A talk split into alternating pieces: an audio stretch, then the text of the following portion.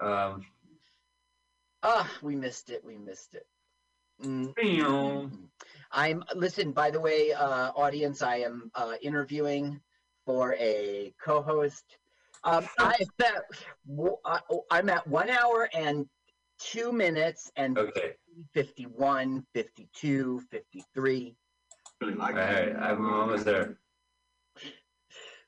But you want me to pause and you? Yeah. Uh huh. Okay. You tell me when you're at 103.02 and count me up, Mike. All right. 10302. We lost a lot of It's gonna be in three, Phony two, mm. one. I'm sorry. Go. Hey, listen, if the transmission goes all together, you think we're going to be able to bluff I'm afraid to look at your screen. Okay, Yes, so now we learned that there's a roadblock ahead. Okay, and they, you know there's no way they're going to get through it. So Burt Reynolds gets this great idea. We'll piggyback on the back Is, of a truck. he, is he on a CB and is he talking CB shit?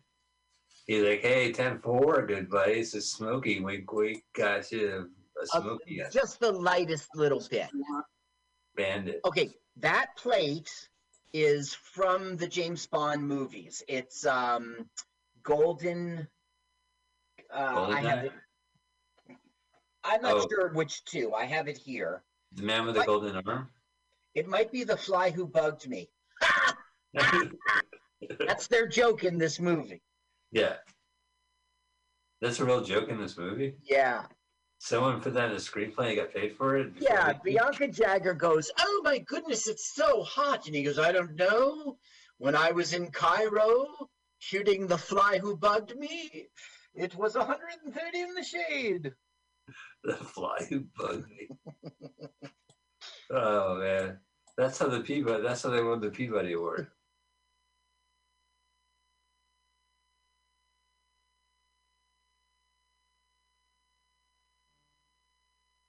Go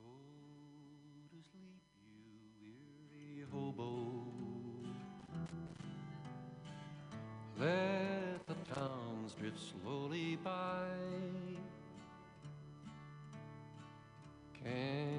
hear the steel rails humming? That's the hobo's lullaby. I know your clothes are torn and ragged, and your hair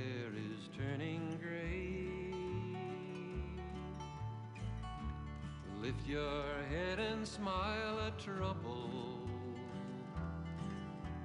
You'll find peace and rest someday. Go to sleep,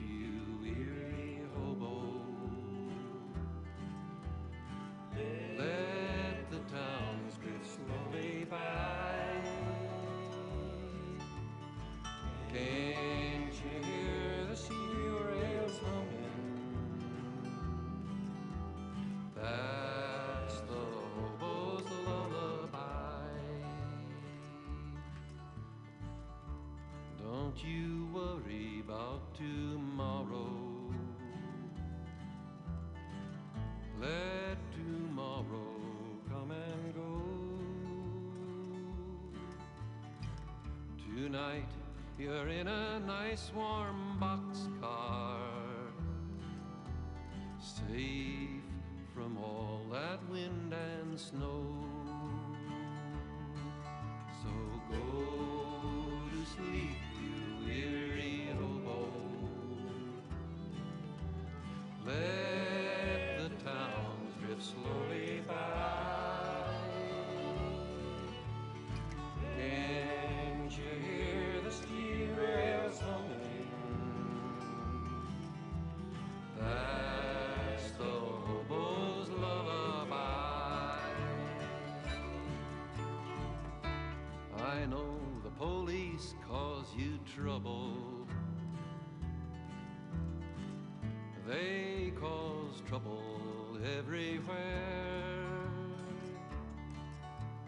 But when you die and go to heaven,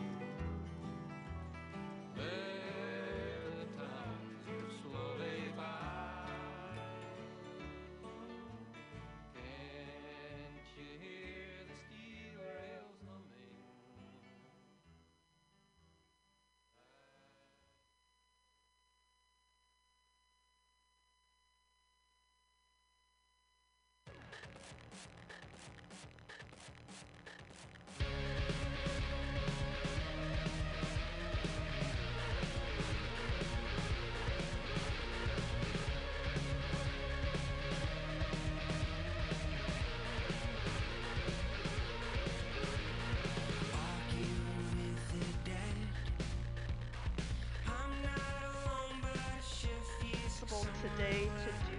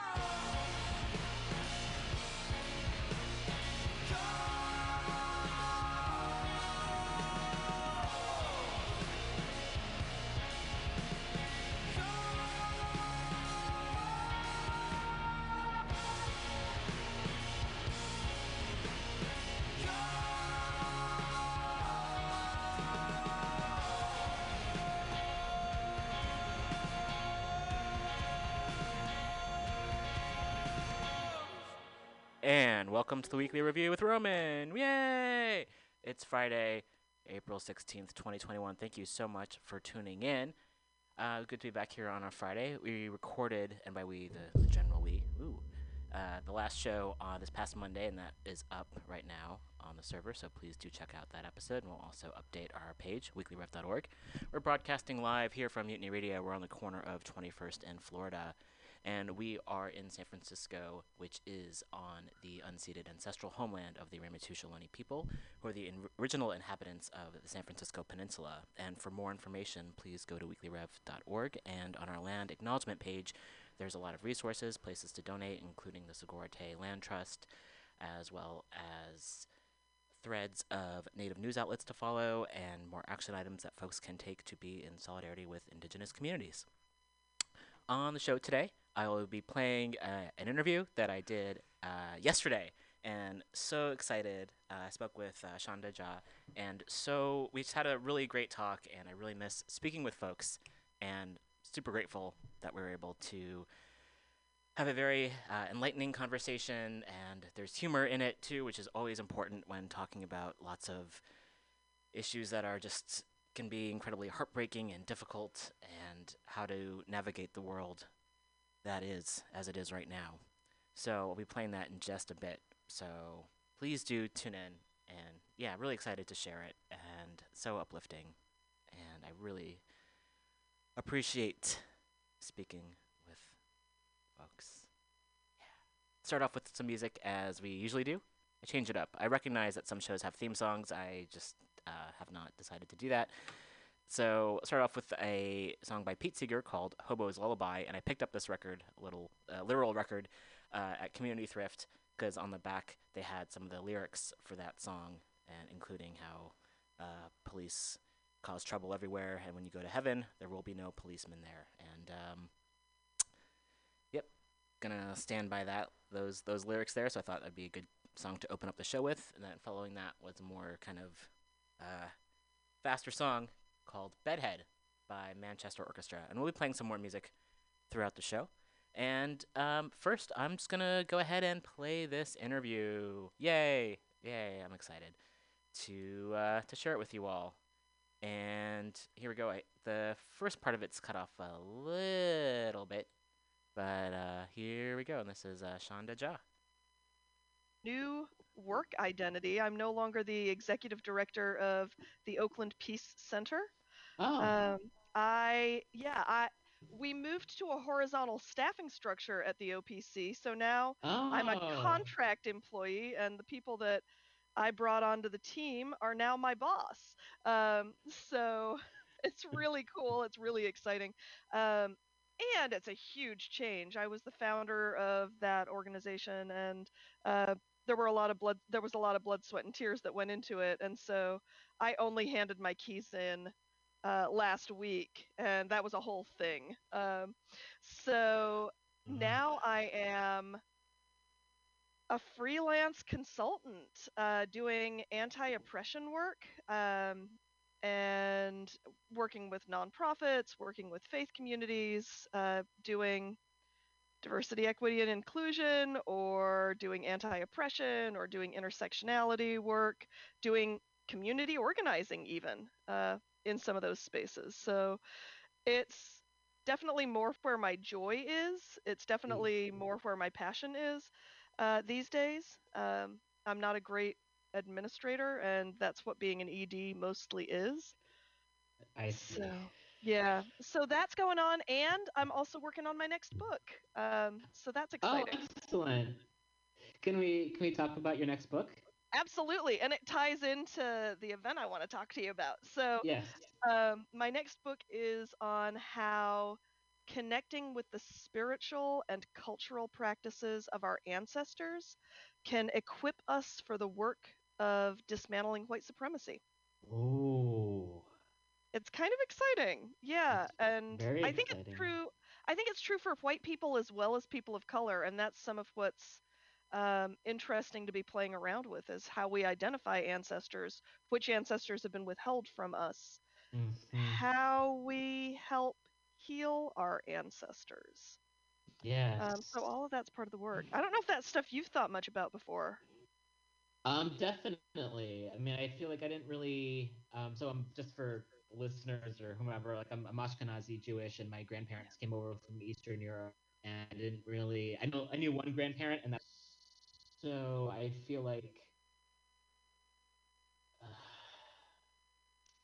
I have some sense of where I came from, but also not so much as to beyond a certain point.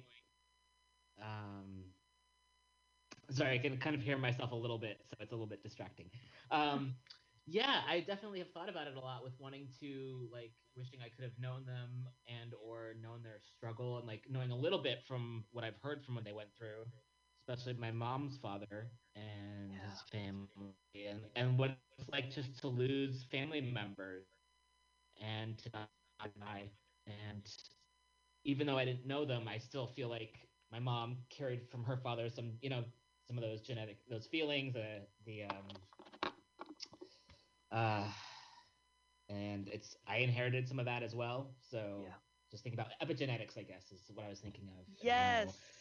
It's something to definitely, and like how many folks, because it's like the world, just there's always been, they always, like, as far as I know, like violence and trauma that more people than not have experienced, and then we hold it within us, and it's still happening this day in various ways. Um, especially in this country. So, like, how do we continue to go about our day while holding what the, what's happened in the past and what we've inherited? Yes. Yes. I think that's absolutely right. And I think there's something about it's interesting because I think as I've been thinking about this, I'm living in this tension of our ancestors weren't perfect. And so this idea of kind of reconnecting to our ancestors isn't kind of a magical solution to a problem.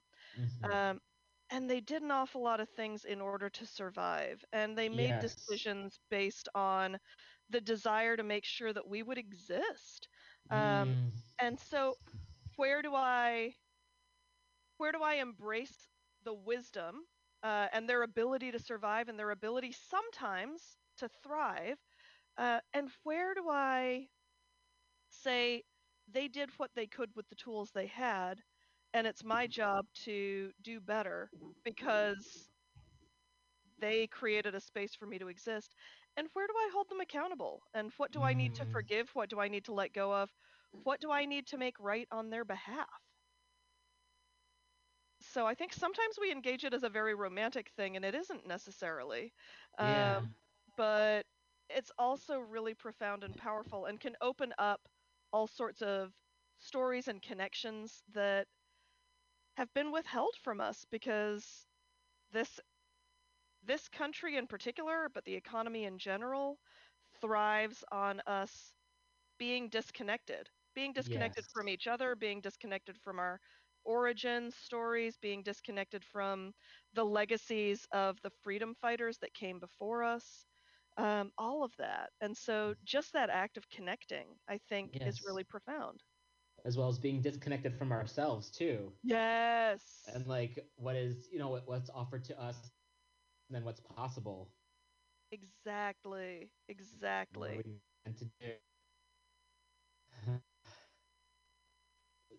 There's so much rich material there, just and like so much to explore as well. And I think Yep. it's definitely applicable applicable to like absolutely everybody.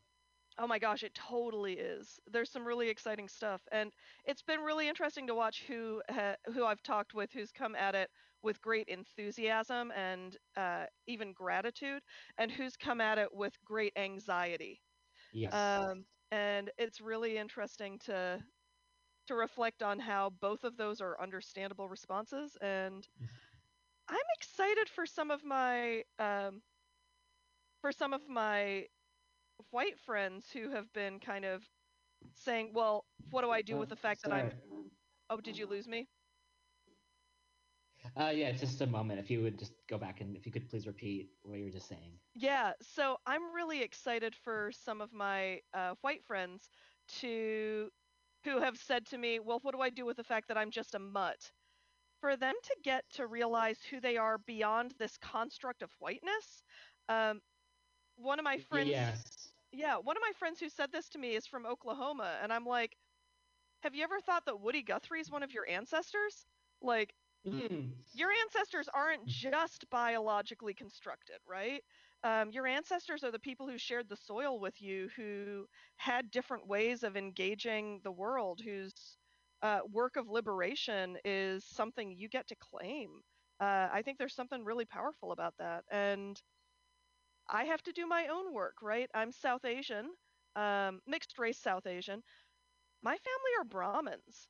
We may have gone through a lot of horrors. We may have survived some really awful stuff at the hands of colonialism, but Mhm. also within our context, um, we were we were rural. We didn't have a lot of resources, but we always had land. Mm. Um, so what does it mean that we always had access to land and the privilege that goes along with that and the position we held uh, within, you know, in communities that had nothing, we always had a little something.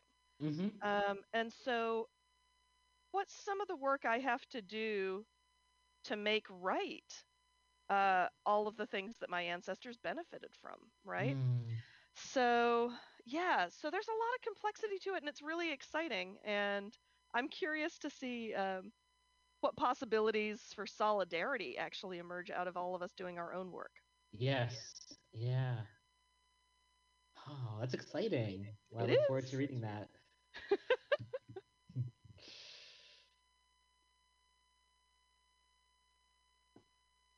So I thought we could talk a little bit about the upcoming event that you had also Right. mentioned and said was like tied into the book.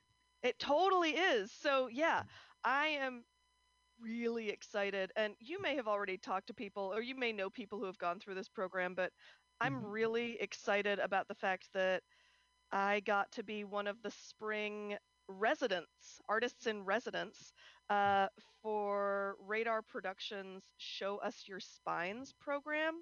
Uh, it's I figured you probably knew some folks who had gone through it. Yeah. Um, so it's done in partnership with the San Francisco Public Library, which not everybody knows has an LGBTQIA archives. Um, and so this residency connects um, queer and trans people of color artists with those collections of those archives. And they personally curate, you know, we say, here's the area I want to focus on and they curate uh, materials for us to research over the course of about a month.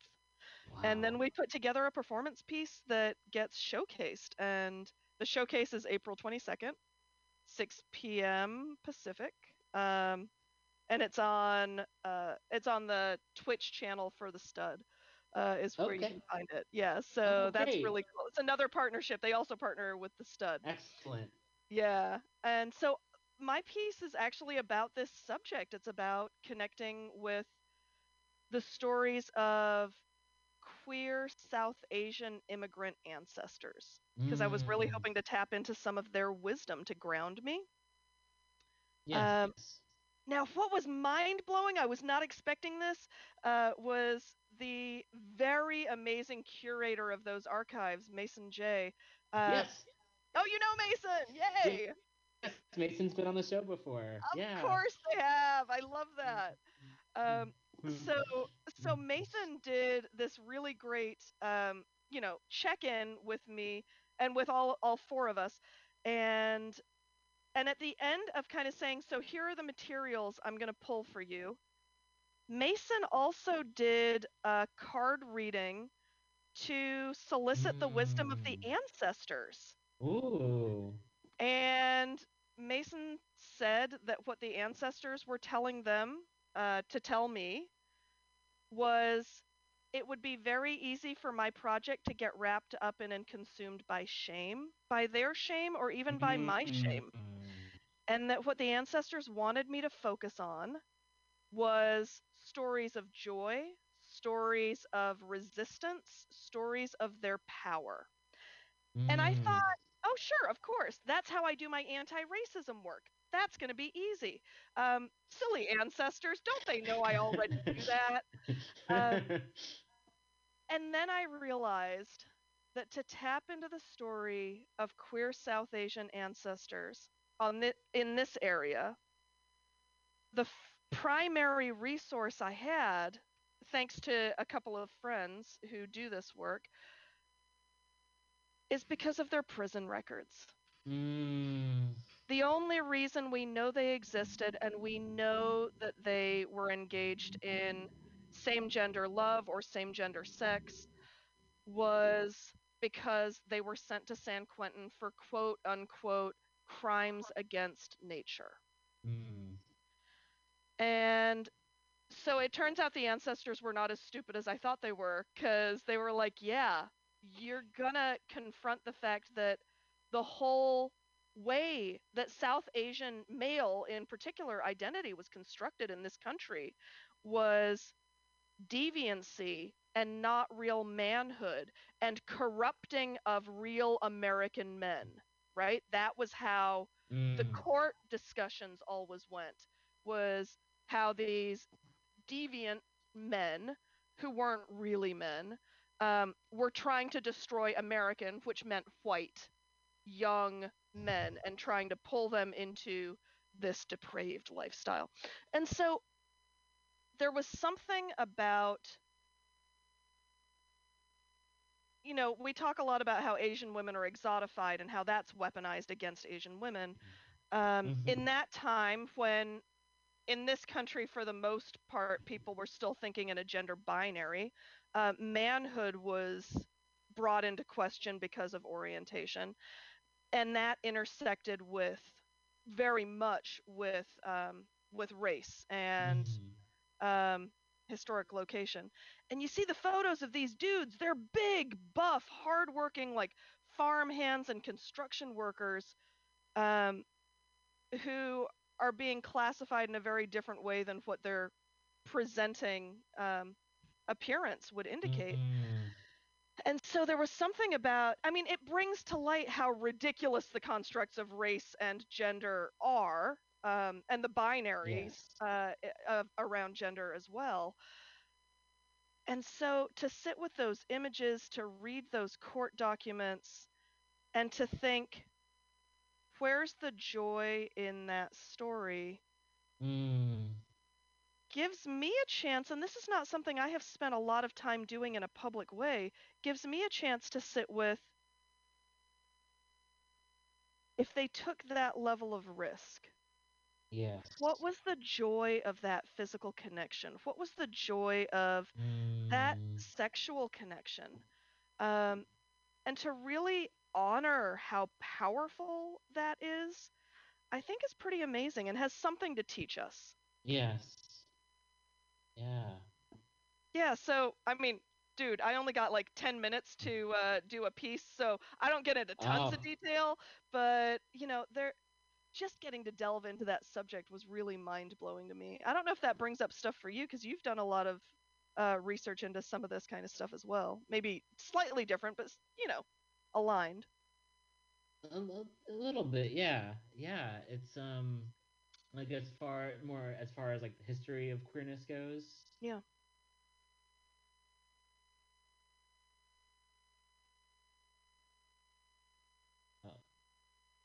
Oh, sorry, been cutting out a little bit. Um, Okay. um, yeah. So, yeah, I mean, it's it's certainly even.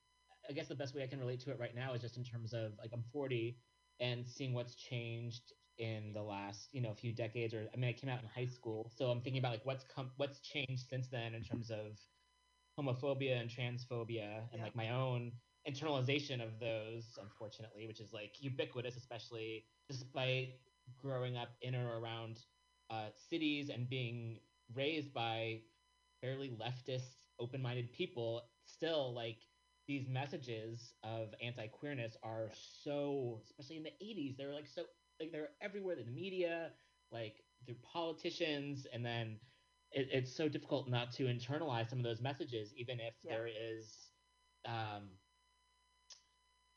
so much that's trying to counter that. And of course it all just ties into colonialism and white supremacy. Yeah. and uh, it's so thinking about what's changed you know since younger which is you know like what what folks now who are growing up have at least as like visibility for instance with media which i, I know definitely is a whole conversation on to its own. And also it's like wow there are like trans characters played by trans people on Yep. this show. That is fucking awesome Yep. you know as trans men we got like hilary swank so Yep. like this is like there are you know steps in the right direction Oh, yeah. obviously visibility is not everything but it's like oh wow and then i think about with the with the i just saw this great documentary called uh, Wojnarowicz about david Wojnarowicz who was a, uh, queer artist in the 80s and like a lot of what he was talking about then was is still going on certainly politically but with all the homophobia around the hiv and aids crisis Yeah. and what folks then were going through and then you know just thinking about like when you know folks could be arrested for like separate like being arrested for cross cross dressing and i'm using quotation marks listeners Yes. um, and just how like and police raiding gay bars which i know they still do but like Sure. still how criminalized uh, queerness has been and so so and Yeah. probably just going there's like there's like so much to get into here but just Yeah. how the the history of people's bodies have been policed and it's still happening it just maybe looks differently Absolutely. Yeah. yeah i guess i was pretty uh, uh revved up It's a that. lot. It's a lot. Yeah. And there's something about, I mean, you're talking about internalization. Like the fact that Mason said the ancestors were like, pay attention to your own shame, don't get sucked into it. Like that's Mm. a thing, right? Um, and so to think about so many people before us have sacrificed so that we could push harder for more is pretty amazing. And so I tend, I'm, I'm just re- finding, oh, sorry. Sorry, can you just repeat that? It just got it's yeah. Yes. Yeah, absolutely. Um, so I really appreciated that Mason let me know the ancestors had told me to be aware of my own shame in this process Yes. because that internalization's a real thing. And so I found my I have found myself recently paying a lot of attention to how much gratitude I can extend to the people who went before who took such huge risks and were Yes. were so bold and brave, whose stories I'm only beginning to learn, um, yes. because they made it possible for us to fight even louder for more. And I think that's pretty amazing. Yes. Yeah. Definitely. That we're part of the reason that we're here is that because of other folks were able to be out and Yep. took risks and were often punished for it. Yep. Absolutely. And oftentimes it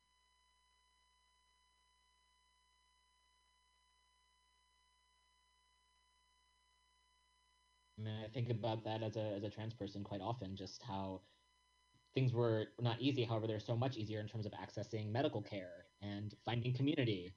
Yes. Yes. Yes. And there are people who made that possible, right? Absolutely. Love that. And I think that yeah, and I think the idea for all of us is that we want to make it so the next generations have it easier. And Yes. there's always so much work to be done. There's so much work to be done. And I mean, It, I'm. I'm laughing about that, but I mean, 33 states. I, I'm sure you've done shows just on this subject, and I'm not the expert on this, but like, um, 33 states uh, trying to move through anti-trans legislation right Mhm. now, right? Yeah. It's Yeah. sickening. It's it's disgusting and it's cruel. I mean, I run out of adjectives each time. Yep. As well as it's lazy. I mean, they've gone to the effort of saying, who is it that we can get the most collective contempt for? right, Um, right. And let's just do that. Um, Mhm. So, I mean, on top of it being just, yeah, there are no adjectives, but like anti human and just absolutely depl- deplorable, it is also just profoundly lazy. Mm. Because they can't say, here's what we're for. Right, right. They don't care about the health care, the health of even cis women because they let all these predators out. Yep. Yeah, absolutely. So, yeah, when you say we have so much work to do, it's very, very true. And that's where some of my strength is increasingly coming from is who are the people before who did this, right? Like including people that I had Mhm. heard of and didn't know the story, right? Like I celebrated Pauli Murray as a radical queer feminist and I'm only learning. Oh, there's more to that Yeah. story, right? Pauli Murray was a trans person without access to um, all of the things that would have made that more possible to live fully into, right? Um, Mhm. and Pauli Murray was, I mean, we, in some ways, we have Pauli Murray to thank for Brown versus Board of Education and all of these major Mhm. civil rights victories because they were one of the most brilliant legal minds of their time. Um, how amazing is it to now learn that was somebody who was paving a way? Um, for me, in my research, one of oh, sorry, did you lose me again? Or can you hear me yeah, okay? uh, now I can. You were saying to lose one of oh, technology to lose one of the Oh, now I'm losing you. Do you think it do you think it would work better if we turned our cameras off? I know that that's not Oh, necessarily a guarantee. Is it worth yeah, a try? give it a try. Yeah. I hate doing it, Okay. but Yeah, let's see. Okay. they say that that sometimes improves bandwidth. I have no idea. Oh, okay. Yeah. It's worth a shot. Um, Definitely. I'm Thank for sad not to get to see your face, but um, so okay, uh, yeah, what a what an amazing gift it is to learn that Pauli Murray was out there fighting uh, for trans rights. Somebody who was one of the best legal minds of their time. Uh, Mhm. in in small ways, I mean, in big ways fighting for women, in big ways fighting for Black folks. In small ways, trying to help us understand different ways of understanding gender, which is part of Mm, part of the work, right? Um, yes. for me because I I am I am a cis woman, um, tending more towards they than she these days, but still a cis woman, um, with who has never f- sat well within traditional constructs of womanhood um, or what it means to be a woman. As I was doing my research for this, and this did get mentioned very briefly in um, in the showcase piece next week, but um, as I was digging through uh, queer South Asian ancestors, I came across a queer East Asian American ancestor, uh, Margaret Jessie Chung, who was the first American born uh, doctor of Asian descent in this country. And Sorry, Can you re- repeat the last name, please? yeah, I just missed that. Margaret. Sorry, Margaret Jessie Chung, Okay. who was born in San Francisco in, or maybe yeah, in Santa Barbara, uh, but moved to San Francisco in like 1889, and became the first female. Well, became the first American doctor of Asian descent, Chinese descent Mm. in this country. Was a woman. Was the most dapper dresser you could possibly imagine was constantly having affairs with any woman she could get her hands on was uh dr- yeah totally drove drove a sports car at like absolute maximum speeds through the streets of San Francisco in the Ah. 1920s i mean she's like i'm like i wish i had that level of swagger and she's doing that in the 1920s and the 1930s she was rumored to have had uh, an affair with i'm trying to remember um, a famous movie actress while they were both raising funds for the boys during World War II. Awesome. She's a legend. And this is like in the 1920s. She dressed better than I dress now.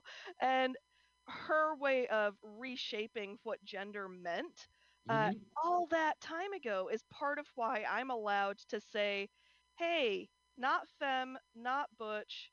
Um, I'm I'm functioning in this different space. yeah. Um, and how great is it to know that there are people who did that work, maybe not on our behalf, but functionally on our behalf?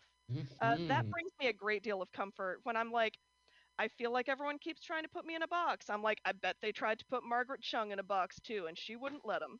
Yeah. So gives me a little more strength for my days. Definitely. Thank you for sharing that. I mean, there's so many folks out there that we just don't know. Yeah. There, and it's also just about the selective hi- retelling of history and who gets celebrated and who doesn't. Who gets a movie or ten movies made about them? Yep. Who gets taught in schools? And there's so many, pretty much, other folks who. It's just, I, I don't have the words for it, but Yeah. just, I would love to learn more about. Yes. Yes, exactly. I hear rumors that there's an excellent documentary about Pauli Murray through a trans affirming lens. Um, Ah, yeah, apparently it- somebody I met on Tinder was telling me all about it. Uh, that oh. it, it came out at the, I think it was at person. yeah, I know, right? Um, so it, it, apparently it came out uh, 2019 or 2020. It was featured in the San Francisco Film Festival. So yeah. I'm definitely gonna have to dig that up. Yeah, there's so many ancestors that uh, can give us strength for the really hard work we have ahead of us. Because it is, it's hard work. It's still hard work. Yeah. I mean, there's yeah, there's so much to push back against. hmm Uh, that's what I'm just finding is just it's like it's this on there's there's like an ongoing like onslaught of state violence Yeah.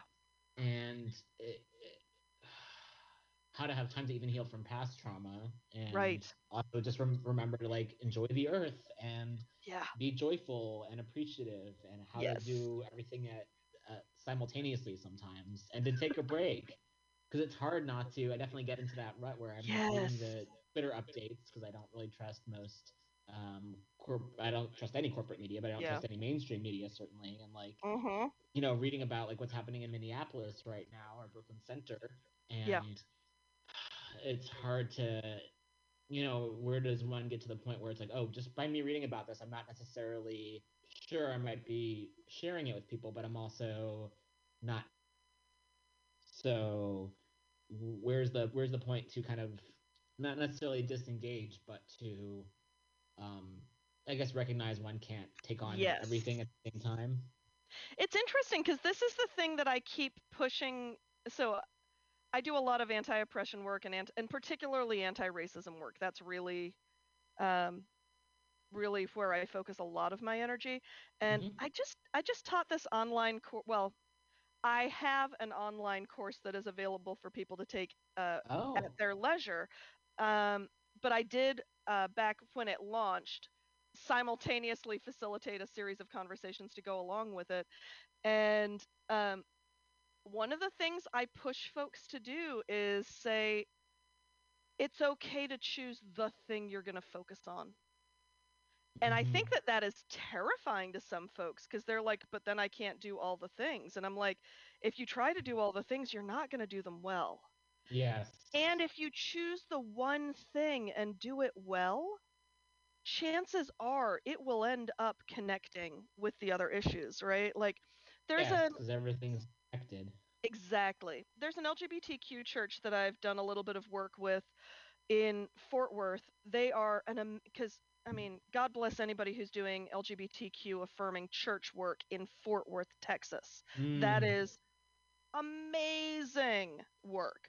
Um, and they invited me out a few years ago to do a little intersectionality workshop with them, uh, partly because the pastor was feeling very concerned about the fact that they weren't doing enough around Black Lives Matter.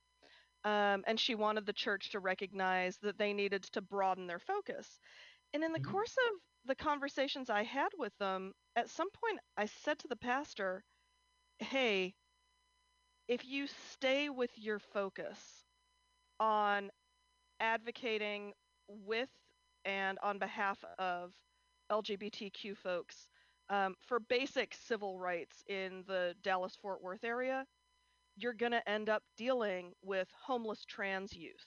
You're going to end up dealing with the intersection of black and gay and trans issues uh, around police brutality because um, trans black folks are dealing with police brutality on a higher level than Mhm. um, than other folks. If you're doing that work well, you're gonna deal with immigration issues because there are so many queer and trans immigrants um, being abused by the immigration system just a few miles south of you.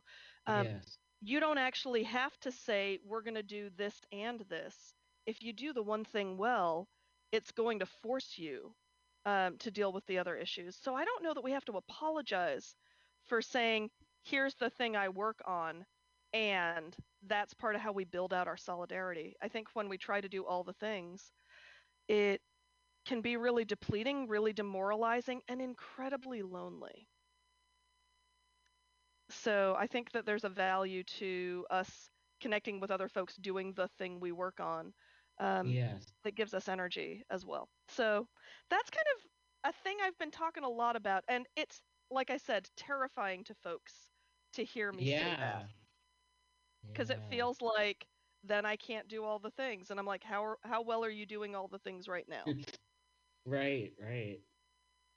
Yeah, that's. Thank you for that. Maybe it's permission giving. I think I like to think it's empowering. I like to think that we bring more power when it's concentrated, and there's a value to that. Definitely. Whew. So now I'm thinking about you know which areas are. I'm definitely someone who likes to, um, not necessarily likes to, but I feel like going from either place to place or subject to subject in terms of Yeah. just being aware of what's happening. Oh yeah. I think that's valuable though. I mean it is to know the know all the stuff. Sure. hmm and to be okay with the fact that I can't be the lead person on every single thing is also Oh, okay. yeah. I personally do not want to be the lead person on anything. Well, yeah, that's Um, fair. Just, you know, just like wanting to show up as I can, and it's, uh, yeah, it. Oof. I, I think for for some folks, it's just uh, it's a just recognizing and witnessing what's going on. It, it's Yeah. there's there's so much. So So you know the other do I have time to do one other tangent? Because I know this has been like tangent after tangent already. Sorry, can you repeat that, please? Is it okay if I do one more tangent? Oh, you can do many more tangents. Don't limit it to, to just one. Use I feel like I've done a lot of tangents already, so that's great. Um, so, I you know it's interesting because I think um, wanting to be seen doing the right work sometimes Mm, influences us, and I mention that because, like I said, I do a lot of racial justice work, but as far as my work in the streets, um, the work I do kind of in movement spaces and public spaces is much more around worker justice. mhm. Um, and I mention that because I've gotten arrested with fast food workers on more than one occasion, largely because they've said, we need a clergy person to risk arrest with us because if we get taken to jail, um, we want someone in that space with us Oh, it because it reduces again. the. Li- oh, sorry. Um, It, I'm sorry, uh, Roman. It's so hard. I apologize. Can oh, you not no, hear me no? Please don't, please don't apologize. It's the technology. um, you were saying that you have been arrested with fast food workers because they said they need a clergy person. and then it Yeah, so- Yeah. So fast food workers have said if a clergy person goes to jail with us, the likelihood of abuse goes down considerably and because they know we have a public outlet. So I I have done that on more than one occasion. When Mhm. the movement for Black Lives really uh, took off, a number of my friends were in the very center of planning some of the actions that were really disruptive, right? Mhm. Um, and I got invited to a rally one time, and it was only once I was there that I was like, oh, the rally's a decoy for the fact that they're going in to shut down the um, the courthouse uh, or to disrupt activity in the courthouse. And so all of my friends are sitting in a circle in the middle of the courthouse while I'm out at this rally, and I had total feelings about it. I was like, don't they know I'm down for the cause? Don't they know that I would risk Mm. arrest too? And then I was like, oh, actually, it's okay that my primary place where I do the biggest, boldest work is with workers, and they know that. And so they've said, hey, for this one, just be a crowd builder. We've got it. Um, and so there was a little bit of me that was like, oh, I was worried that they didn't see me as essential to the work. They didn't see me as Mm. willing to show up for them in that way. And so I, I had a moment of kind of confronting the fact that um, my mother's favorite kind of Bengali saying uh, that she and I quote to each other a lot is, "It is not enough to do the thing; it is being seen to do the thing that matters." Um, and I think I have Mm. internalized some of that, right? And Yeah. and when they say that, it's like it's not enough to wash your hands. The family has to see you wash your hands for it, it. to count. Otherwise, they'll make you wash your hands again in front of them. Uh, and, s- and so I realized I had internalized some of that. Um, and so my desire to be seen to be in solidarity with the movement for Black Lives was getting in the way of the way I could actually be useful. um, yes. So I've been thinking about that a lot lately is how much of me wanting to be a part of all these things is me wanting to make sure people know I'm the kind of person who shows up for those Mhm. things. Yes. So Yeah. I'm just going to keep showing up for the people who want me to show up. Um, Mhm. and uh, I'll, I'll, I will, and I will uh, take my position in the back of the crowd in the other places Yeah. because that's important too. That's that's quite relatable. It makes me think a lot about ego in terms of activism, Yeah. which I know is has been often a topic of conversation, and I think especially for us white folks, where there's Yeah. that like white savior piece that comes in, and also just other. I think also with folks online too, where it's that the cause and people who end up making it more about themselves than about what they're fighting for Yep. and how to kind of detach from that. And I think also part of that's just due to what we've been taught, where we haven't been taught about solidarity and communities working together. We've been talk about we've been taught about this one leader here and there. Um, I remember growing up learning Yeah. about Rosa Parks and not learning about the that the bus boycott had been ongoing and people have been doing this for a long time. Yes. So I think it very much leads people, uh, myself included, to be this this idea that oh, it has to be just this one person, and instead of really working with one another to do it together. Yes. I think one of the reasons that William Barber is one of my heroes is because anytime Mhm. somebody calls him the next Dr. King, he gets really mad. Yes. It's not just that he's being humble and he's like, no, no. He's like, no, that is not how movements work. Movements are destined to fail if you make one person the center of them. Um, yes. and so I'm really grateful for that uh, wisdom and that modeling.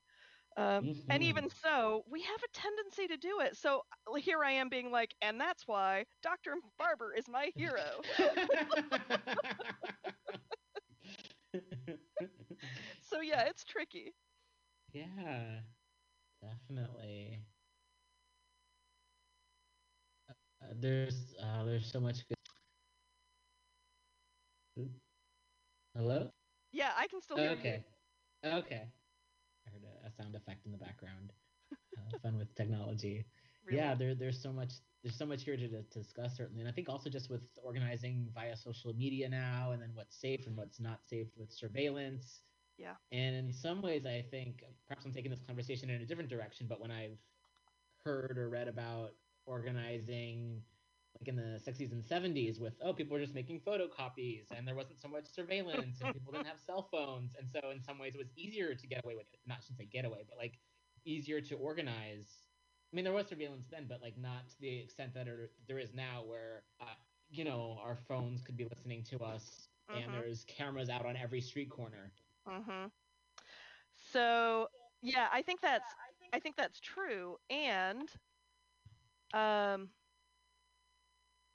yeah, it's fascinating. I've been watching some of the conflicts that are playing themselves out within the modern day civil rights movement, uh, where Mhm. people are dragging each other and people are defending each other. And somebody recently, uh, somebody who had lived through the 70s, through the Black Power movement, was like, y'all, this is just an old school COINTELPRO strategy Yep, um, to get everyone pit us against each other. Yeah, exactly. Um, and it's been really interesting to kind of watch people say, I am 100% sure that this has been, this conflict has been generated um, Mm. to to diminish the power of the movement. Um, so I do think that it was possible to dip your toe in and back out um, in the 60s and 70s and be a little bit less visible. Um, Mhm. I think it is still very possible today to do that. Um, because I think we still get to choose the level of engagement and uh, that we yeah, we get to choose the level of engagement and the level of risk in most of the actions we participate in. Mhm. So, and it's interesting because I I was trained in faith rooted organizing by Alexia Salvatierra, and she always makes us talk about democracy. And she's like, you can say what you want about all of the ways that democracy doesn't work in this country. She's Mhm. like, y'all, I used to organize in the Philippines. You don't Mm. know what not democracy looks like. Mm. Um, and so there's a certain element of if you are risk averse, there are still places in the street for you. Um, because there are actions that um, that run a low risk of being surveilled in those ways. So I kind of feel like there's still plenty of spaces for l- risk intolerant folks to participate if they want to. Um, yes. Yeah. and I also think that there are horrific things happening to people that don't need to because of the police state, right? Like Seattle's Of a great example of that. Um, or what's happening in Minneapolis right now is a great example of that. So and what two was things happening in true. Portland last summer. Yep. Oh, I said Seattle and I meant Portland. I'm Oh yeah, Se- yeah. Stuff although happened in Seattle, too. too. Yep. but Portland was ongoing for Yeah. like a month at least, more than a month.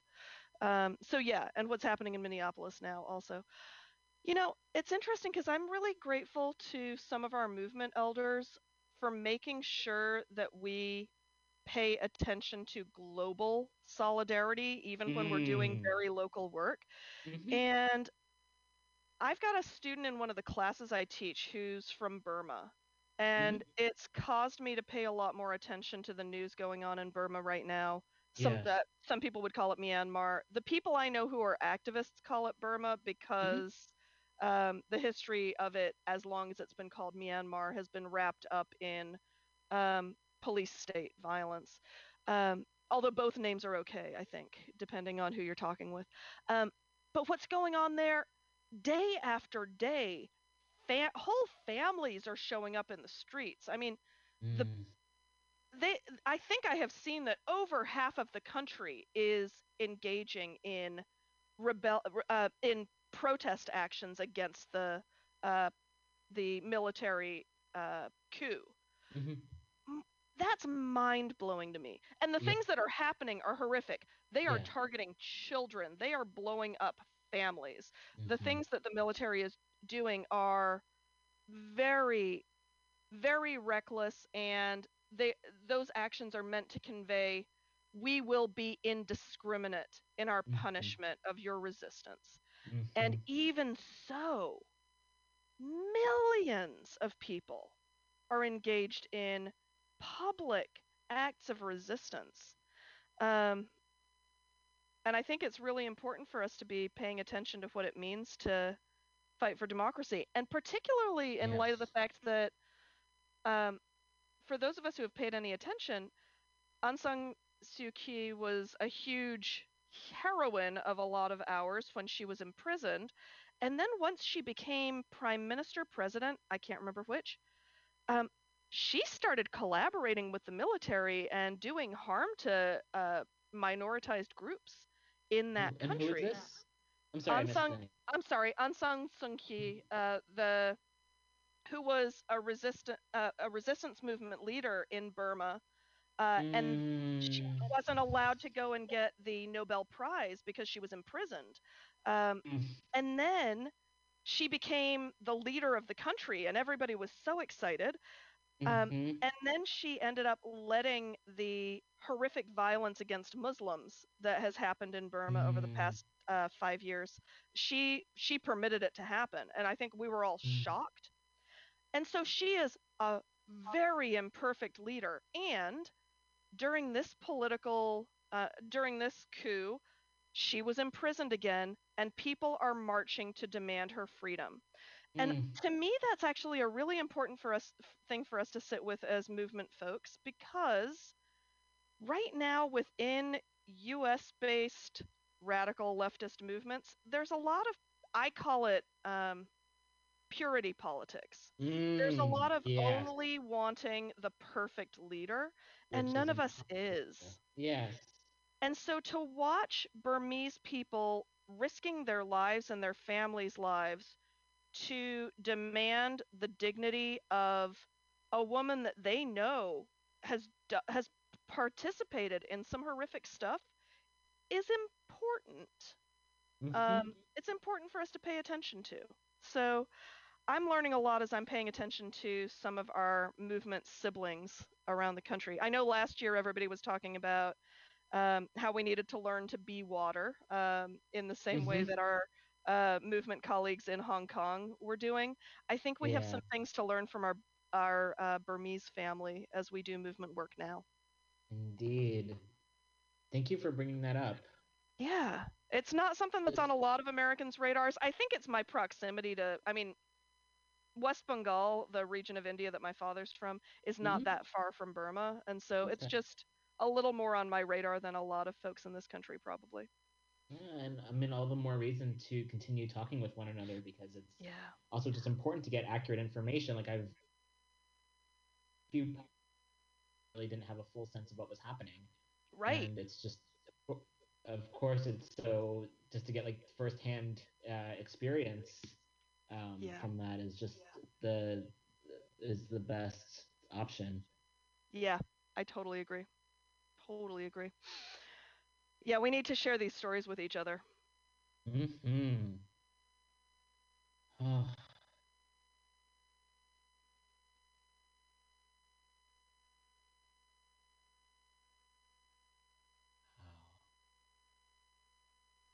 I'm thinking also just about how, you know, growing up in this country is just how the history was so very much focused. History, if you would call it that, I guess I, I should say rewritten history, focused on the United States, and very little beyond that was maybe Europe. So just how whitewashed history became from a, from a very young age as children, like what we learn about, and then even with the news media and like what they talk about and the points of view that they have. So I think all just because they want to maintain power. Absolutely. Absolutely.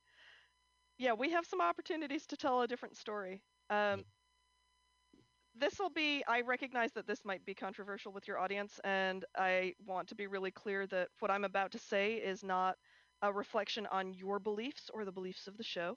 Um, I also think we get taught a history of war in order to cause us to not learn how nonviolent resistance has actually achieved a great deal Mhm. um, on behalf of so many people. Um, and so I I know that's controversial. I get a lot of flack for it in a lot of the movement spaces I get because I think a lot of my colleagues think that my commitment to nonviolence is really naive. Um, and I would make the argument that it's a moral, not the moral, but it's a moral stance. But it's also um, it's also a stance born of data that actually more long lasting political change at national levels has been achieved through nonviolent resistance over the past hundred years than through violent resistance. Um, that's true in Europe, it's true in South America, it's true in Central America, it's true in North America, it's true uh, across uh, Africa. The one place it's not completely true of is Asia. uh, But the interesting thing about Asian data is that neither violent nor nonviolent resistance yields a significant amount of sustainable uh, nationwide political change. Mm. Um, and I don't know why that is because that's not my area of expertise. But Mhm. um, but I mention that because I think we also get a and we also get a militarized history that teaches us um, that military resistance is the way things are changed, which also Mm. makes us feel smaller and less effective because Yeah. they will always have bigger, better guns than we do. They will always be able to wipe us out if they want to. Right. Right. Um, and so I think that part of the way we get taught history is also a militarized history that Mhm. causes us to be unaware of how powerful our nonviolent resistance movements can be and have been. Mhm. Like I said, not a popular opinion in my circles these days because they're like, you Oh. just want to take away our guns, so we can't fight them. And I'm like, eh, I just don't think you're ever going to win with the guns. Uh, so Mm. again, not a popular opinion. Um, so I wanted to put in that disclaimer because it makes me a bad anarchist to feel that oh. way. oh, there's always new ways to be. I find a bad anarchist. It's every day I find a new one. it's you know, but again, it's like not like a purity. I mean, that should be the Right. opposite of it, right? There- Right. There, are so many different ways and like different Yes. experiences, and also every single person experiences the world in a different way, and we all have different. Like it's just different circumstances and like how we're treated by the state. Like it's Oh yeah, it make it only makes sense that we would have varying uh, ideas and not even ideas because I mean this is like actual information that you're sharing, but like Yeah. perspectives on what works and what's best for you. Yeah. and uh, it's I feel like it's just uh, it's going to be as always just a diversity of tactics that will that will win. And Absolutely. yeah, I totally I totally uh, agree with that. And also just with the militarization, that's something I harp on a lot. It's just not just the fucking military budget, which this stupid ass administration is like Yep. also plenty of you know can't raise the minimum wage, can't yet like abolish student debt, um, can't ensure Nope. everyone has housing or food or health care, Right. but you know the Pentagon's getting more money. Meanwhile, the U.S. military is the biggest polluter in the world and also causes atrocities around the world. Yep. Oh, my point. What was my point? Um, it's going off. Oh, the um, just Not like, just an the actor- budget, but militarism in general. Mhm. Yes, and like the the how police have become so militarized over the years, and also with like Hollywood and movie. And I love movies. I I Yeah. I love movies. I'm an actor, and like Yeah. it's so disturbing that like so many of the you know films have started uh, coming back into production again, and it's still this very much like it's another cop show, it's another war movie, Yup. and it's like it's how the military industrial complex is also just pushed right into our bedrooms or wherever we have a TV or a phone in terms of enter- quote unquote entertainment. And even as actors, it's like, oh great, I and I personally refuse to audition as a role of a cop. I don't think I'd be a believable cop anyway. But it's just like, wow, why aren't they? Where's the big hippie movie or something? Or, you know, Yeah. it's- it's like there's so many war mo- cops and and soldiers and uh, it's just it feel it's just every aspect of our lives I feel is just uh, indoctrinated by this war propaganda. Absolutely. Which reminds me, I think I know I've already told you this story, but um, I was in Chicago for doing a training when uh, Sorry to Bother You came out, and so Ah. I reached out to one of my besties who's an anti-racism trainer with me, and I was like, Yvonne, do you want to go see this movie? Because I really want to see it the weekend it opens. And So we found a place that was showing on the south side of Chicago, and we went to it. And after the movie, she was like, I didn't know you talk through movies. I was like, not all movies, just this movie. Because like as soon as you came on screen, I was like, I know that person. That's my Uh. friend. Roman's in this movie. Did you know? I know Roman. And and Yvonne's like, I'm trying to watch the movie. I was like, I know, but I want to make sure you see them. Oh, thank you. I feel so um, grateful to have been in a film that was directed by an out communist. Like, yes. It's like I mean, it's I'm grateful to get work anyway, but then to be um, in a movie that was so creative and to question the status quo Yes. and have ardent leftist messaging, I feel like it was Yes. so rare and such a beautiful opportunity, and also that it was filmed in Oakland. I feel Oh gosh, so it totally was. grateful to, to have had that opportunity. what was particularly joy bringing to me was when he gets into his dream apartment. It is Mhm. the apartment I had always fantasized about living in. It's the it's the same building, like it's kind of Yes. I, I call it Oakland's Flatiron Building. Um, yes. and I was like, oh, look at him. He's living the life I always dreamed of. You know, it was really fun. I got, and then he's, you know, he's going out for drinks at the bar that I used to hang out at, and it's all just glorious. Yeah. Yes. Yes. As well as it being such a prophetic film, it was just so on point. It was great, Indeed. and as Indeed. and had a great soundtrack. Oh yeah. Yeah. Yeah, but I was super excited that you were a part of it. I was like, it all makes sense. That's the perfect casting. I, oh yeah, I loved it. It was like yeah, not protest scene. just- Yes. Oh, that was great. It, and it's so oftentimes on films they you can't wear any buttons or any shirts with Right. logos or anything. And I Right. you don't see it in the film, but I had like a messenger bag that had like a trans liberation now button, Oh and it was totally fine for me just to have. Even though it wasn't on screen at all, it was still just felt more, I guess, humanizing just to Yeah. be um, able to be more myself. I guess, Yes. rather than stripped down of any individuality. Yes, absolutely. Were you in? I- Do I remember that you were in the scene where Kamau was there as well, or am I making that up? I don't believe I was there Okay. for that scene. I was in one of For the some- some of the office scenes and then the protest scenes Yes. Yes. Yes. Yes. outside. Yeah, I couldn't remember if you were in uh in the mix during that scene or not, but uh, anyhow, it had a lot of cameos that wouldn't have maybe been exciting for anyone except people from the Bay Area, but they were pretty great cameos. Oh yeah, for sure. Well, hopefully there'll be there'll be more soon Absolutely. from Boots Riley. I hope so. It ended on a cliffhanger. I'm waiting for the sequel. yeah. Well, uh, I mean, Armie Hammer. Speaking of uh, some kind of on point casting there. Oh Yeah. anyway, I just thought of that recently. I was like, oh yeah, well, well, there he is playing a villain. Okay.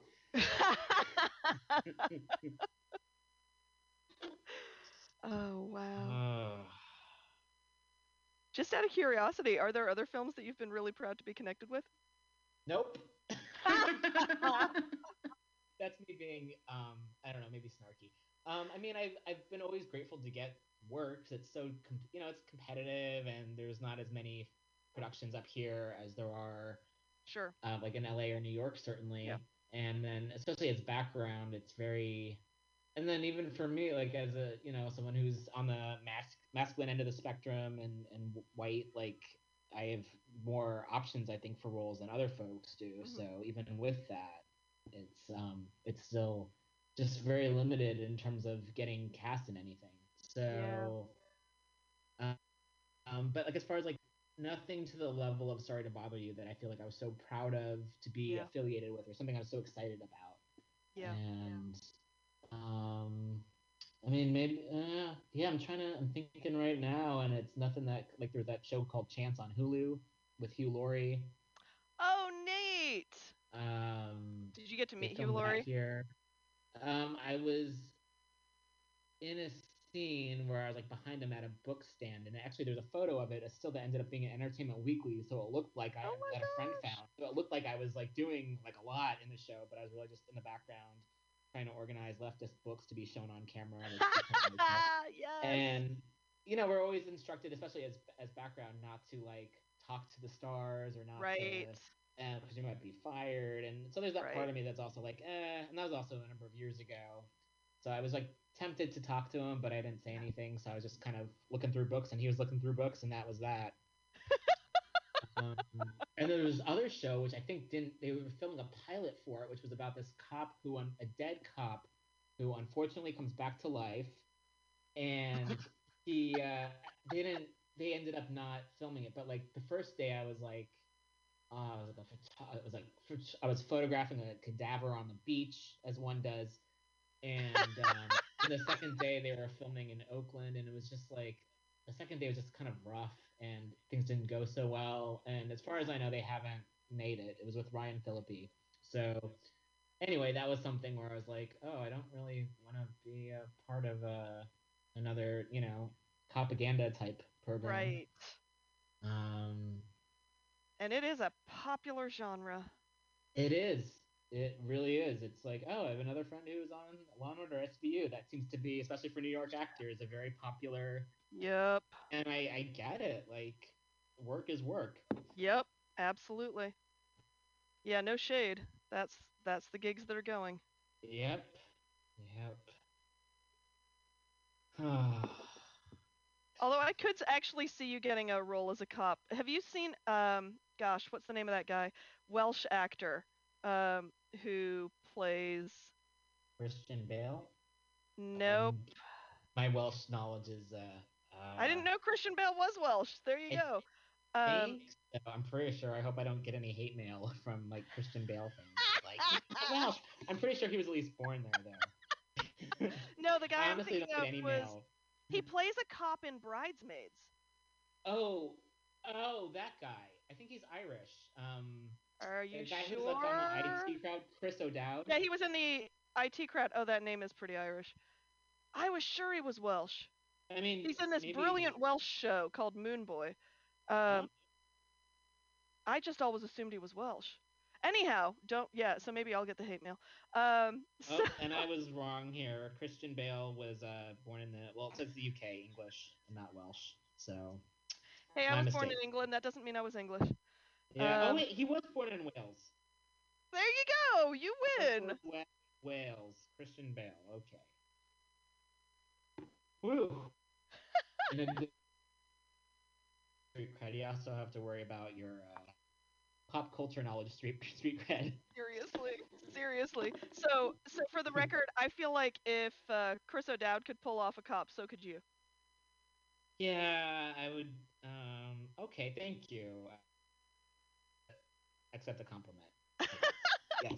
But wouldn't I'm it be great so, if you got to play a cop who was who became radicalized? And Yeah, like in a good like- way. Sorry, not the other kind of radicalized. There's a lot oh, of those sure, cops. sure. I mean, they're already they already are. I feel for the most part radicalized. Yeah, I know. so- That's why I wanted to clarify. A cop who gets radicalized towards the good. yeah, like a Serpico type of thing, like turning in the the, the other cops who are causing harm. Yes. Well, Taking in down the system from happen, I would encourage all the cops who listen to this show to like go out and speak out against your, Yes. your brethren who are causing great harm. Amen. Because when what what's the saying now? Um, if there are 99 good cops and one bad apple, and the 99 cops keep their mouths quiet, then there's actually 100 bad cops. So we need you to be the good cops you want to be. Yeah, Mhm. all of all of the police officers who are listening to the show right now should do that. Huge among cops. I hear I hear it's actually the most downloaded show among police officers. They just love like all of the uh the rhetoric I share about them and the anti-police songs that I play. Oh my gosh, I love it. I love it. We all have our kinks, I guess. That would 100% be a fascinating fetish. I'm. I mean, to be like taken down a notch or two by some podcaster with a few thousand followers. Uh, Yes. doesn't have any I sponsorship. Oh, that's beautiful. That's beautiful. Oh, it's really good to talk with you. Likewise, Roman. I'm so glad we got to connect. Yeah, I'm so glad you reached out. It's it's that thing I know a lot of folks and I mean I'm definitely more of an introvert in general, but then this past year it's been Yeah. particularly difficult I think just to sometimes to reach out to people and then I'm not on Facebook much and that's where I think I was able to connect Right. with folks. Right. So I do feel like I miss out on overall it's been beneficial for my mental Mhm. health because Yeah. Facebook has definitely I've had a lot of difficult times on there, but at the same time I do miss out on seeing what people are up to. Absolutely. Absolutely. So I'm really glad we connected. And it was sheerly because I was like, hey, I wonder if you'd like to come to my show. Uh, so, Definitely. so it was super kind of you to create this space. I'm really yeah. grateful. Yeah, it's so good talking with you. And I remember you were a guest many years ago, back when uh, Yeah. Molly was, uh, we were co-hosting the show together. That's right. And so it's really nice just to visit again with folks. That was super fun. It was super fun to get to do it lo- like in the studio. That was really lovely. Yeah, and hopefully, you know, within a few months, once it feels safer to do so, I hope to have folks in again. Yay. Oh, that's great. I'm so grateful you do this, Roman. Oh, thank you. I'm grateful for what you do. Thanks. I'm still figuring out what I'm doing these days, but I appreciate it. you are you're i mean you're sharing so much like really valuable information with folks and working with people on really at times can be like really difficult subjects and Yeah. to have someone who is as knowledgeable and present about Oh. this is just so like it can be it's so healing and also with the books that you're writing uh, will inspire i'm sure many many people I really to- appreciate that. to move forward with doing what's right in the world. And it sometimes it feels like there's the world is against us, and then you know have a conversation like this, and it's like, oh, there are so many people who are Yeah. doing really incredible work and just are not even just the work itself, but just who you are as a person, um, making the world a more equitable place. Thanks so much, friend. Yeah. Huh. Well, we'll we'll post a link to the uh, uh, to the to the upcoming show. Oh, yay. Thank you. Yeah. I'm super excited about it. And I really do still hope that you can come. Yeah, definitely. I'm looking forward to it. I remember I went. I think I went the last one at the it was at the Hormel Center. Yeah. Look forward to to watching this, and then hopefully next year it'll be in person once again. I hope so too. Yeah, Cool, I'm oh, ready. I'm I'm ready to be fully vaccinated. I'm ready to be at full immunity. I've been dating someone for four months and we haven't gotten to hold hands yet. Oh. So- Oh, I'm ready. I'm ready for this all to be over. indeed. I hope you get vaccinated soon and can hold hands even sooner. Yes, I really appreciate that. Yeah. Thank you so much, Sandhya. This has been really lovely. I've really had tons of fun, Roman. I really appreciate it. All right, I'm gonna turn my camera on to see if even if we get a little glitchy, at least I can say goodbye. Yeah, really good to see you. You too. Love Sending you you hugs across the bay. Yay! I can feel them. Person soon. Yay. I wish you could send me Aw. digital burritos from your neighborhood. That's really what I'd like. Um, the burritos. Okay, let me work on that. Let me add that to the list. Oh, all right, friend. I'll talk to you soon. okay, take care. You too. Bye. Bye. All right. Big thanks to Sandhya Jha for that wonderful conversation. And on our website at weeklyrev.org, we have a post that will be going up very shortly that has links to Shonda's website as well as the many books that she has written. And also a link to the invite for Show Us Your Spines, which is a queer and trans BIPOC artist residency presentation, which is happening April 22nd from 6 to 7.30 p.m. Pacific Time. You can find that at twitch.tv forward slash stud SF. And if you would uh, please go to uh, Sandhya's website, it is S A N D H A, excuse me, S A N D H Y A J H A dot com. And again, that's S A N D H Y A J H A dot com. And we also have a link on, will be up on our website, weeklyrev.org, so you can find much more information. All right, we're going to take a bit of an extended music break here and then get back into a few news stories and action items that folks can take um, in regards to pushing back against some of the awful anti trans bills that have been making their way around the country and also just sharing a bit of information about what's been happening at in Brooklyn Center. So, uh, yeah, an extended music break, and then we'll be back in a bit. So please do stay tuned.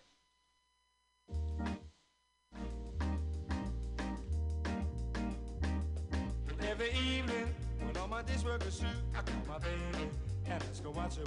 I'm at some movies, but she don't seem to that. And then she me, why don't I come through a flat and have some supper and let the evening pass by by making records besides a groovy high five. I say yeah yeah, that's what I say. I say yeah yeah.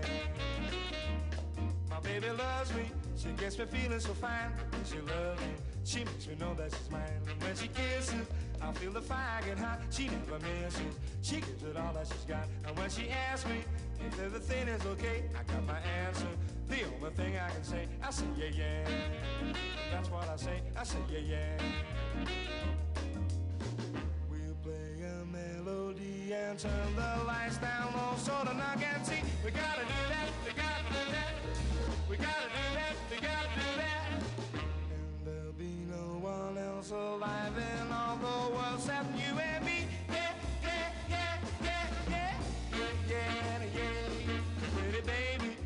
Never knew such a thrill. It's hard to tell you because I'm trembling so. But pretty baby, I want you all for my own. I'm ready to leave those others alone. No need to ask me if everything is okay. I got my answer. The only thing I can say, I say yeah yeah. That's what I say. I say yeah yeah. That's what I say. Yeah yeah.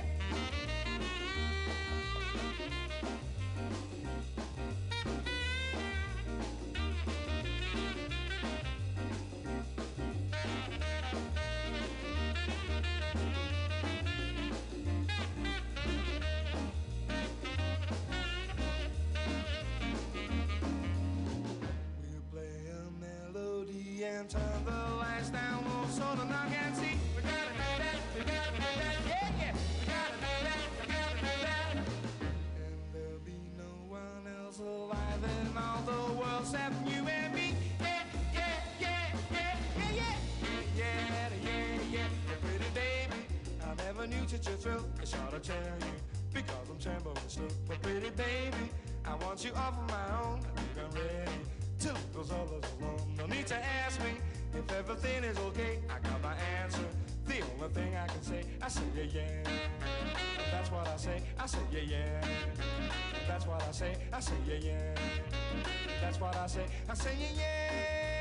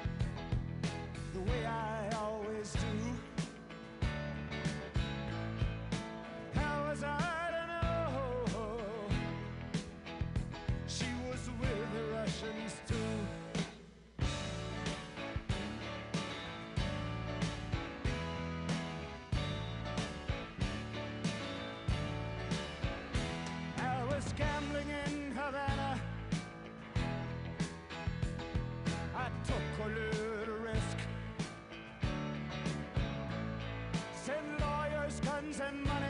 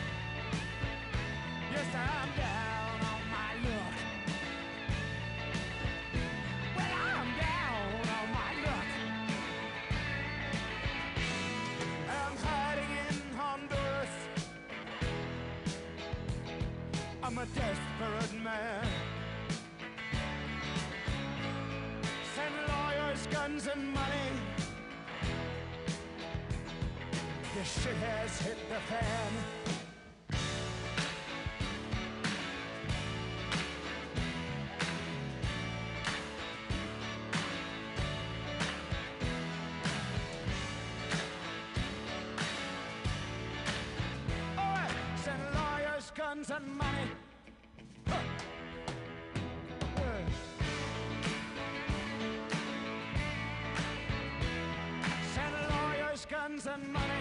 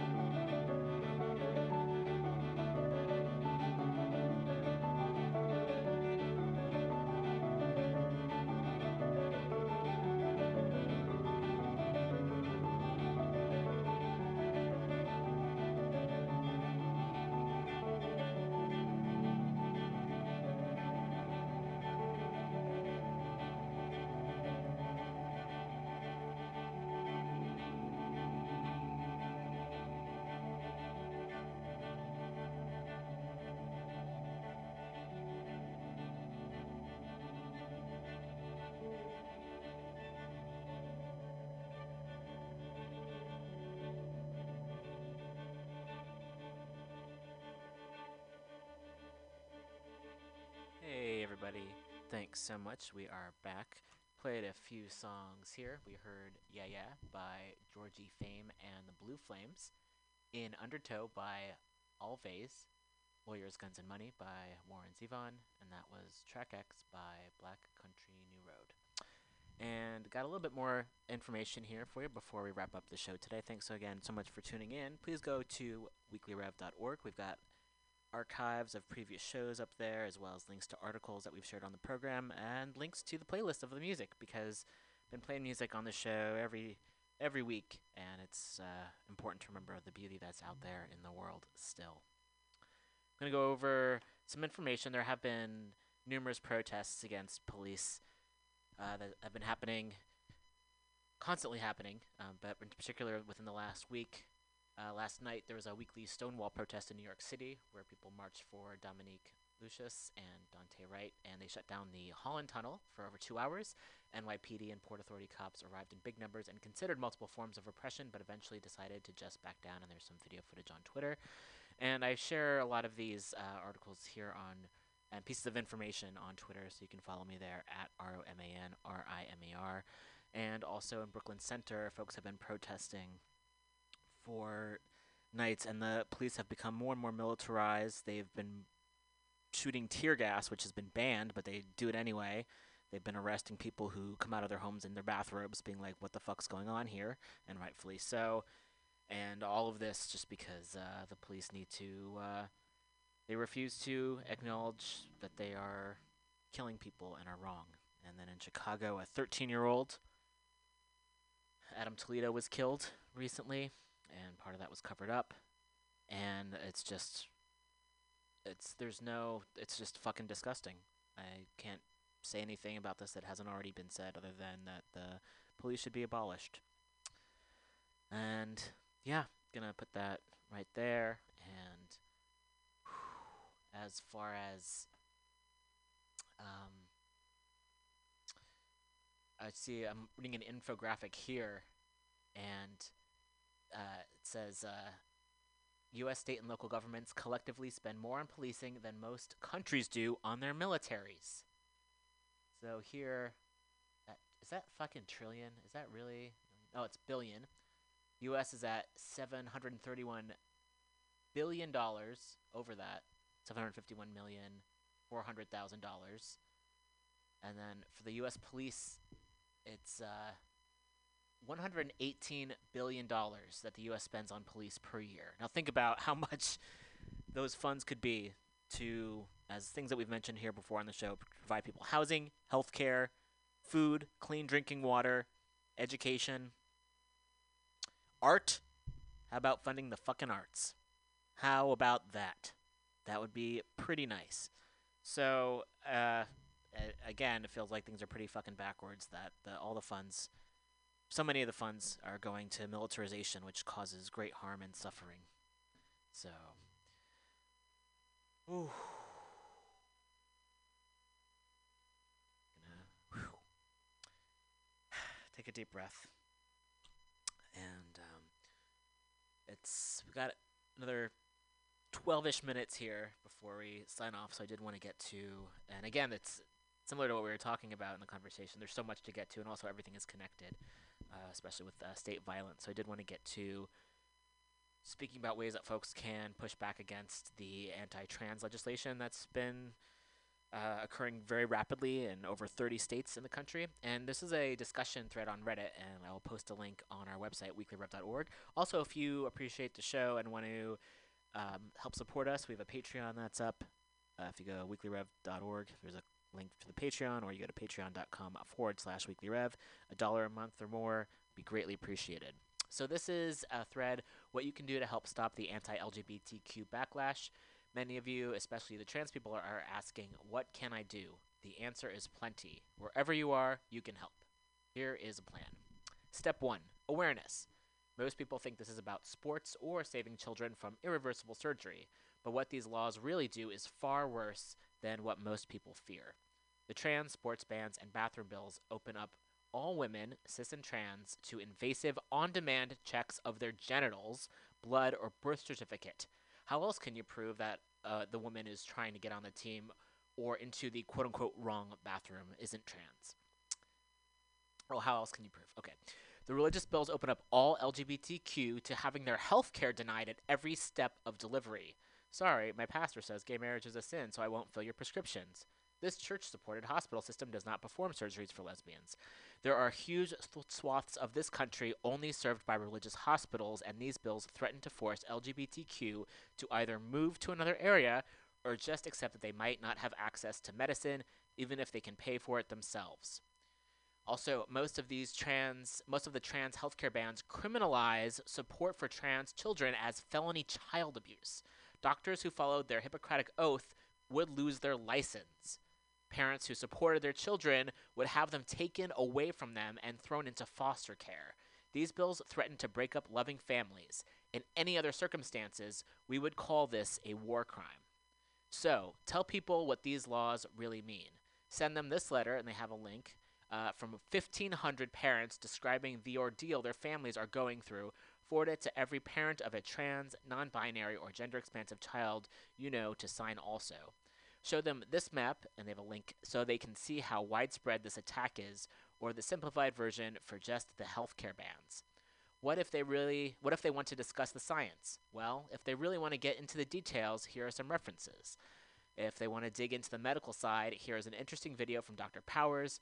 If they want a broader audience, this short documentary from Real Stories is fantastic, and they have links to all of these things that I'm mentioning that will be available on our website.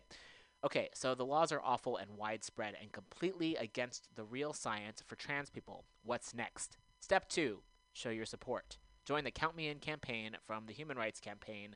Get banners for your social media, get your free sticker, sign the pledge, add your name to the list going to your going to your own state legislators. This stuff is free and quick. If you have a little money, then buy a shirt or mask and pay for books for a library.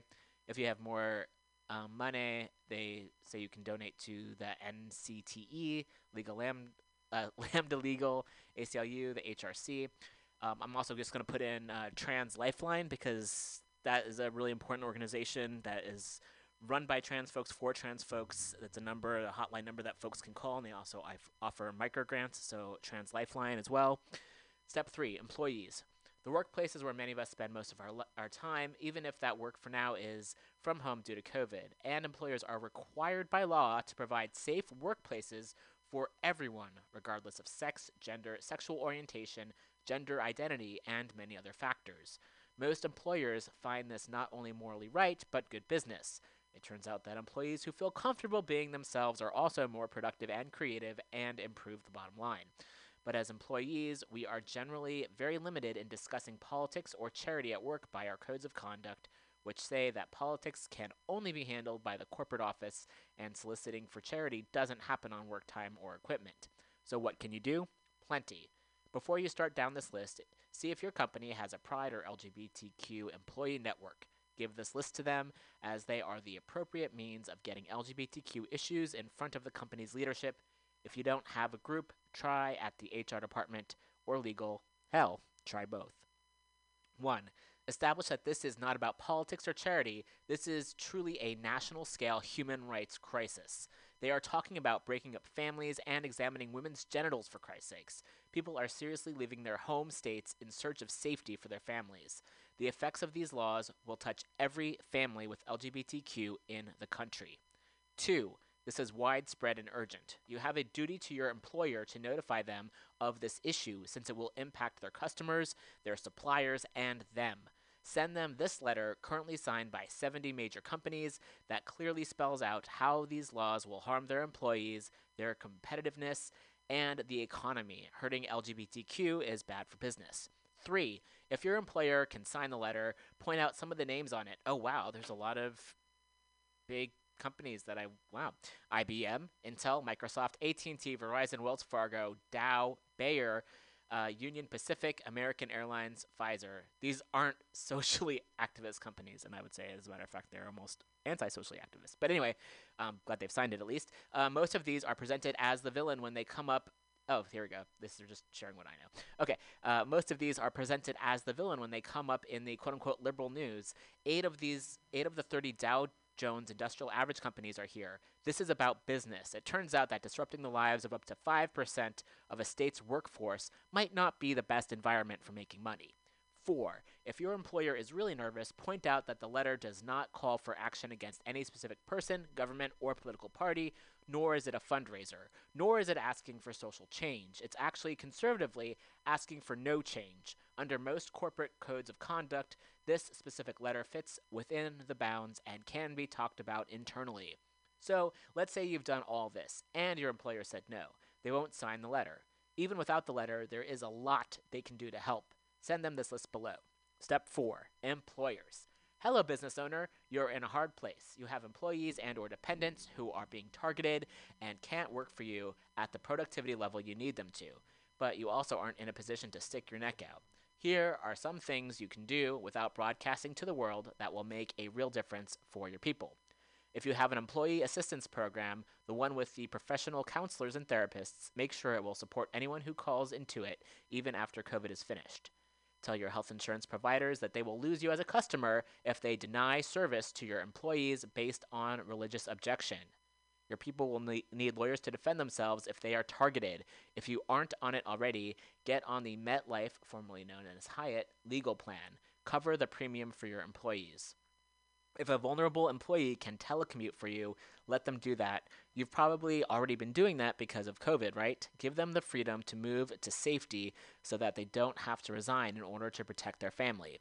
If you have sites in the states that offer comprehensive legal protection for LGBTQ, namely California, Connecticut, DC, Delaware, Iowa, Illinois, Massachusetts, uh, Maryland, Maine, Minnesota, New Hampshire, New Jersey, New Mexico, Nevada, New York. OC, what's that? Um, maybe they mean.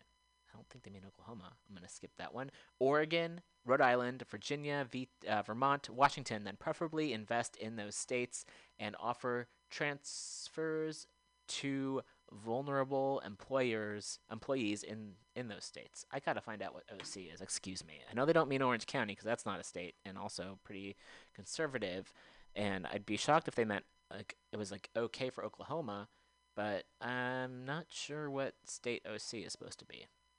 Hmm. And this is in alphabetical order. This is a mystery. Um, well, we will find out.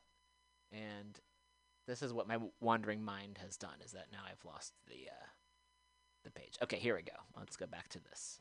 Um, if you don't have it already, maybe they mean Ohio. Maybe? Okay, if you don't have it already, get some LGBTQ training videos into your system. Here's a great list of ready made videos available off Open Sesame if you need something a bit more polished looking than YouTube. Make this training mandatory. Fully commit to being an inclusive workplace, even in areas that are not accepting. If you can't put a pride flag outside in June, then have a banner in the cafeteria and hallways. Tell employees they can wear their Converse Pride sneakers anytime. Pay for a van and lunch and take some people to the next Pride parade. Show your people that even if you cannot publicly be branded a LGBTQ friendly workspace, that you do care for them and will support them in this time of need. If you've got a right wing AM radio or Fox News running in your break rooms, for God's sake, turn off that shit. Don't give the people who hate your employees a foothold in your workplace. If you don't have a Pride LGBTQ group, start one. You have tremendous power to help your people. If you help them now, they will remember and fight for you too. And this author's message to the haters. If you have you have the state houses, you have unlimited money, and you have unlimited hate fueling your rage. But guess what? You are going to lose. We are here and not backing down. Those of us in safe places will make room to shelter those who must, for now, flee from you. Some of us will, f- will fall and you will rejoice. But your victories, as daunting as they are right now, will not last. We are a family, a cantankerous, uh, raucous rabble of every color and every culture and every career. We argue, we fight, and we are very hard to herd in a common direction. But in the end, we have each other. More than that, we have ourselves, our lives, our histories, figuring out who we really are, and the absolute certainty that nothing less than our true selves will do. Our true selves, that will be enough to beat you. We survived the police crackdowns, we survived AIDS, we defeated Don't Ask, Don't Tell, we got marriage equality. However long it takes, we will win this one too. The day will come when you will look around and everyone you know has a trans friend, knows a gay friend, has a non binary child. And your friends will tell you that LGBTQ are just normal, regular people. And why would anyone be so small that it would feel good to hurt them? And why would anyone be so small that it would feel good to hurt them? Live and let live. That's what your friends will say. And one day, you will agree with them, and all of us, even you, will win. That's optimistic. And I appreciate this list. Um, so, yeah, um, I've shared this on Twitter, and it's easy. I'm just speaking for my own self. It's so easy when I'm reading these bills, especially in Florida. They're just, I mean, just fucking heinous, heinous bills that are really just like they're condoning child abuse. And all under the guise of protecting people, which is just so absurd and bizarre and disgusting. And so it's easy for me when I read these, um, some of the bills that are coming out and people actually voting for them to feel frightened and scared and uh, just worried um, for trans youth. I mean, I already was feeling uh, worried for folks and also trans adults. And doesn't matter where you live, people shouldn't have to move where they're at in order to feel safe. It doesn't. It's not like oh well, come to this place and therefore you'll be safe. No, and even in these blue cities and blue states, there is homophobia and transphobia and racism and classism, and that doesn't necessarily go away because you're in a place that's maybe less harmful. So I do appreciate the reminder that yes, we will win, and also not everyone has survived these uh, previous pandemics um, in terms of like the HIV/AIDS virus. So um, yes, um, just trying to. It's it's difficult to talk about. It's t- fucking terrifying to be honest. And how many people are targeted based on their bodies in this country, and not to, dim- not to diminish. It's just it's more maybe how people are attacked based on what other people think of them without even getting to know them. And it's it's so disturbing. And I feel like the misinformation is a huge part of that. Okay, well, now it's time to wrap up the show, and uh, I was hoping to end on a more positive note. But again, we're talking about really serious things that are. Uh, it's a lot, so I don't want to like force a, a joke in where it's not pre- present. So I'm gonna play some more music uh, till the end of the program, and music can certainly say a lot more than I can. So here we go. Thanks so much for tuning in, and we'll be back next week.